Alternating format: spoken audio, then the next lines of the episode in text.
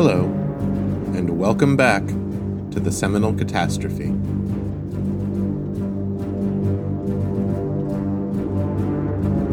Episode 24 Recap.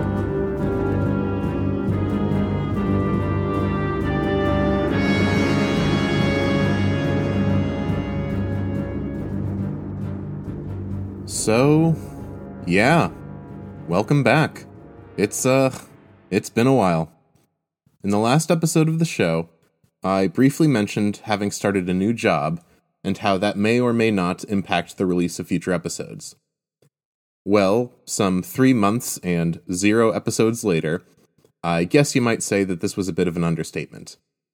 I deeply, humbly apologize for having left the show for so long and I will do my very best not to let something like this happen again. And so, in an attempt to make sure that I continue to produce this show in a timely and consistent manner, I'm going to make a few changes to the production schedule. Specifically, for at least the next little while, I'm only going to release an episode every two weeks. Further, these less frequent episodes will probably be a bit shorter on average than before the hiatus. Not as short as this little recap, mind you, but probably no more than about 30 minutes per episode. This may change as time goes on, and ideally, I would like to return to releasing an episode every week. But for the time being, it's going to be one episode every two weeks, and on average, these episodes will be a bit shorter than before. Okay, let's not linger on with this mea culpa any longer. Let us return to the story of the First World War. Since it's been so long since that last episode, this episode is going to serve as a refresher slash summary of the narrative up until now. This is not going to take very long, as this is just going to be a very general summation of the plot up until now. However, next time, we will not simply continue with the narrative, but rather spend another episode dedicated to unpacking the importance of the last major event we covered the First Battle of the Marne. We will also spend some time exploring how that battle might have played out differently, and what the consequences of that might have been. But today, let us just quickly sum up the story up until this point. Way back when we discussed the Congress of Vienna of 1815 in our very first episode of the show, we introduced the five quote unquote great powers of Europe Britain, France, Prussia, Austria, and Russia. In the intervening century between then and 1914, these five countries had retained their positions as the dominant military, political, and economic powers of Europe. The only changes were that Prussia had unified the states of Central Europe into the new German Empire, and the Austrian Empire had been reconstituted as the Austro Hungarian Empire, in effect granting the Kingdom of Hungary a co equal status with Austria proper, and making Hungary a mostly autonomous state within the larger empire. In shorthand descriptions, the period between the final defeat of Napoleon Bonaparte in 1815 and the outbreak of the First World War in 1914 is described as having been mostly peaceful in Europe. However, anyone who has listened to this podcast knows that this description goes far beyond oversimplification, and in reality is flat out wrong. The period between 1815 and 1914 had seen numerous wars fought on the European continent, with many of these wars involving at least one or two of the so called great powers. And these were no minor border disputes. Quite the contrary. Many of these wars were absolutely enormous in scale and radically reshaped the countries which participated in them.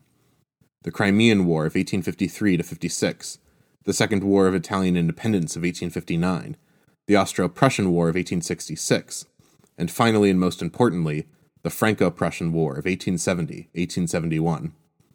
Combined, these wars resulted in the deaths of upwards of a million people, brought to bear radical new political ideas such as democracy infused nationalism, and created entire new countries which had never before existed, and which today we take for granted as having always been there. And here, of course, I'm thinking about Germany and Italy. And even when the great powers weren't slaughtering one another's people on the battlefield, Europe blazed with tension and conflict throughout this period the revolutions of 1848 severely rocked the stability of most of the old absolutist monarchies of Europe.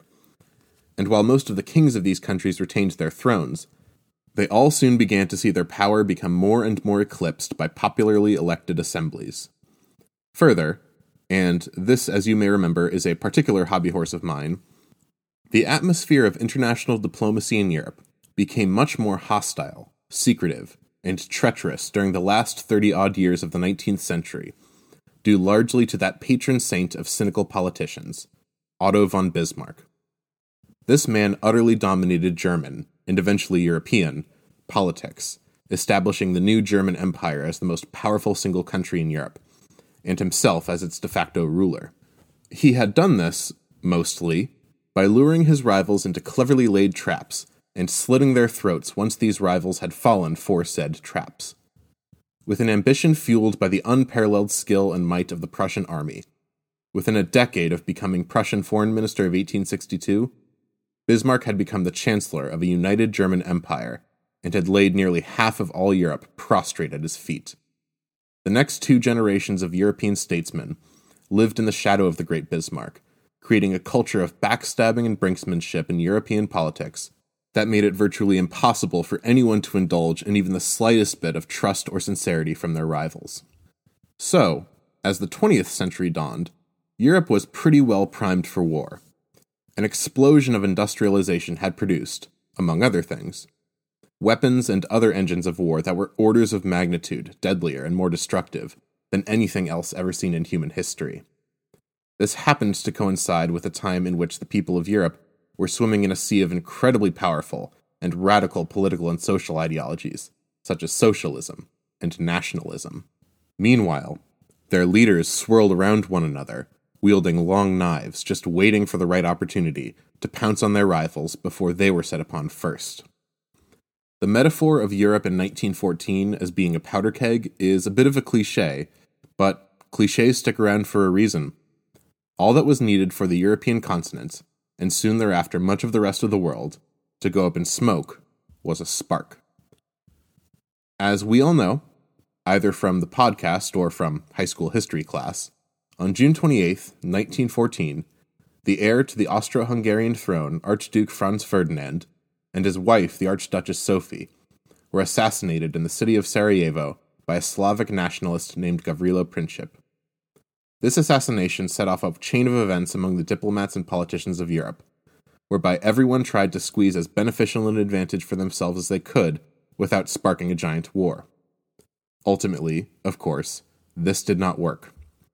The so called July Crisis of 1914 was defined by statesmen of, at best, mediocre intelligence and foresight, and often downright piss poor intelligence and foresight, playing a game of mutual brinksmanship, seemingly not realizing until it was far too late that by making harsh demands of their rivals, backed up by the threat of armed force, that they were playing with Pandora's box.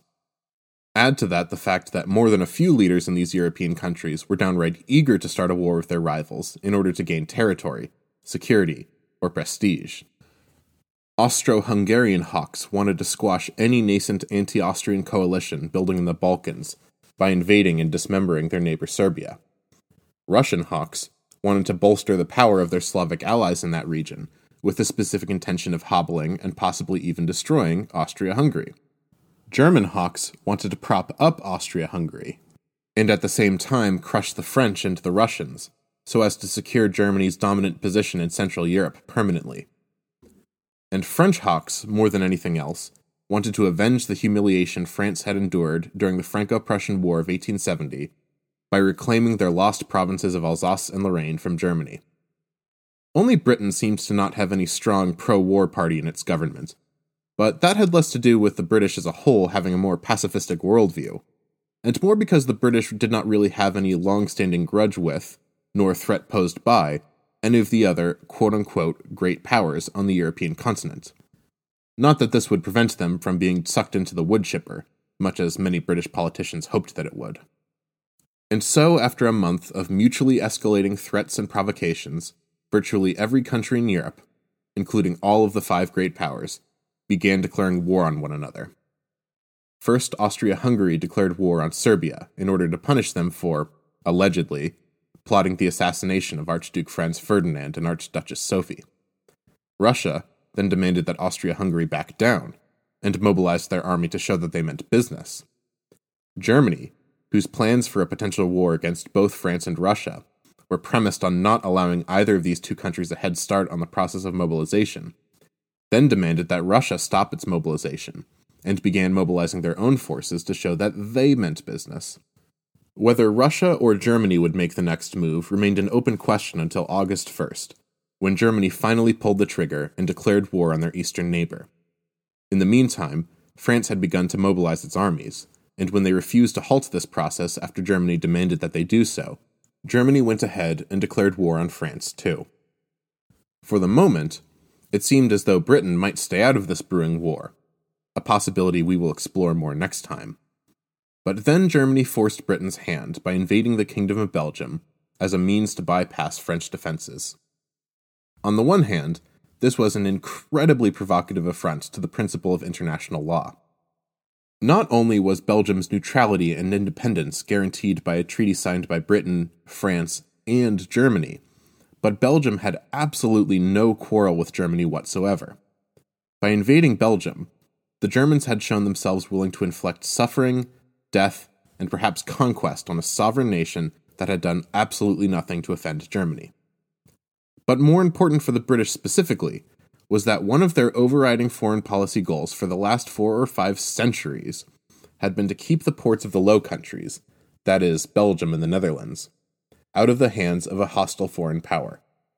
By invading Belgium, Germany had not only flagrantly breached some of the most fundamental tenets of international law, but had, in effect, directly threatened Britain with possible invasion.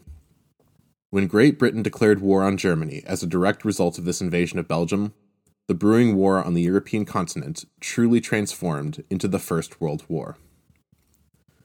The first month of this conflict was marked by rapid changes in fortune for all sides, as each of the two alliance systems won massive victories, only to suffer massive defeats just days later. Hostile armies swarmed back and forth across international borders, and soon millions of people were forced to flee their homes as refugees.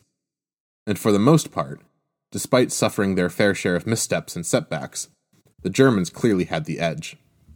By the end of that first month of the war, German troops had occupied Luxembourg and the majority of Belgium, and had driven a massive Russian invasion out of eastern Germany, inflicting upon them hundreds of thousands of casualties. Worse yet for the Entente, more than a million German soldiers were advancing through France virtually unopposed after inflicting absolutely catastrophic defeats upon the French and British armies. The German forces at the furthest edge of this advance were barely more than 30 miles away from Paris. And yet, more astonishing than all of that was the unprecedented level of bloodshed the battles of August 1914 produced. The new weapons of war developed in the 40 or so years since the Franco Prussian War were being employed by armies millions strong, with few, if any, of the leaders of these armies truly grasping how much killing power their soldiers now possessed.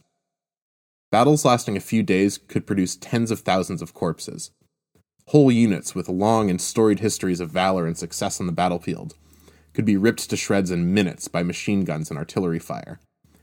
Men who weeks or even days earlier had marched off to war in pristine uniforms and cheered by onlookers playing triumphant songs had been reduced to filthy, exhausted, starving, and traumatized survivors of a maelstrom of lead, steel, mud, and blood that nothing could have prepared them for.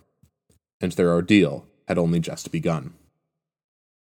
So, I think I'm going to pause things here for now. Hope you guys enjoyed this brief little appetizer of an episode. Next time, we are going to explore what would turn out to be the great turning point of the first phase of the war the First Battle of the Marne. But since we already covered that event just before the hiatus, we are going to spend most of that next episode exploring just why this German defeat was so momentous, how that battle could have unfolded differently and how not just the course of the war, but the course of world history up until the present might have been entirely altered.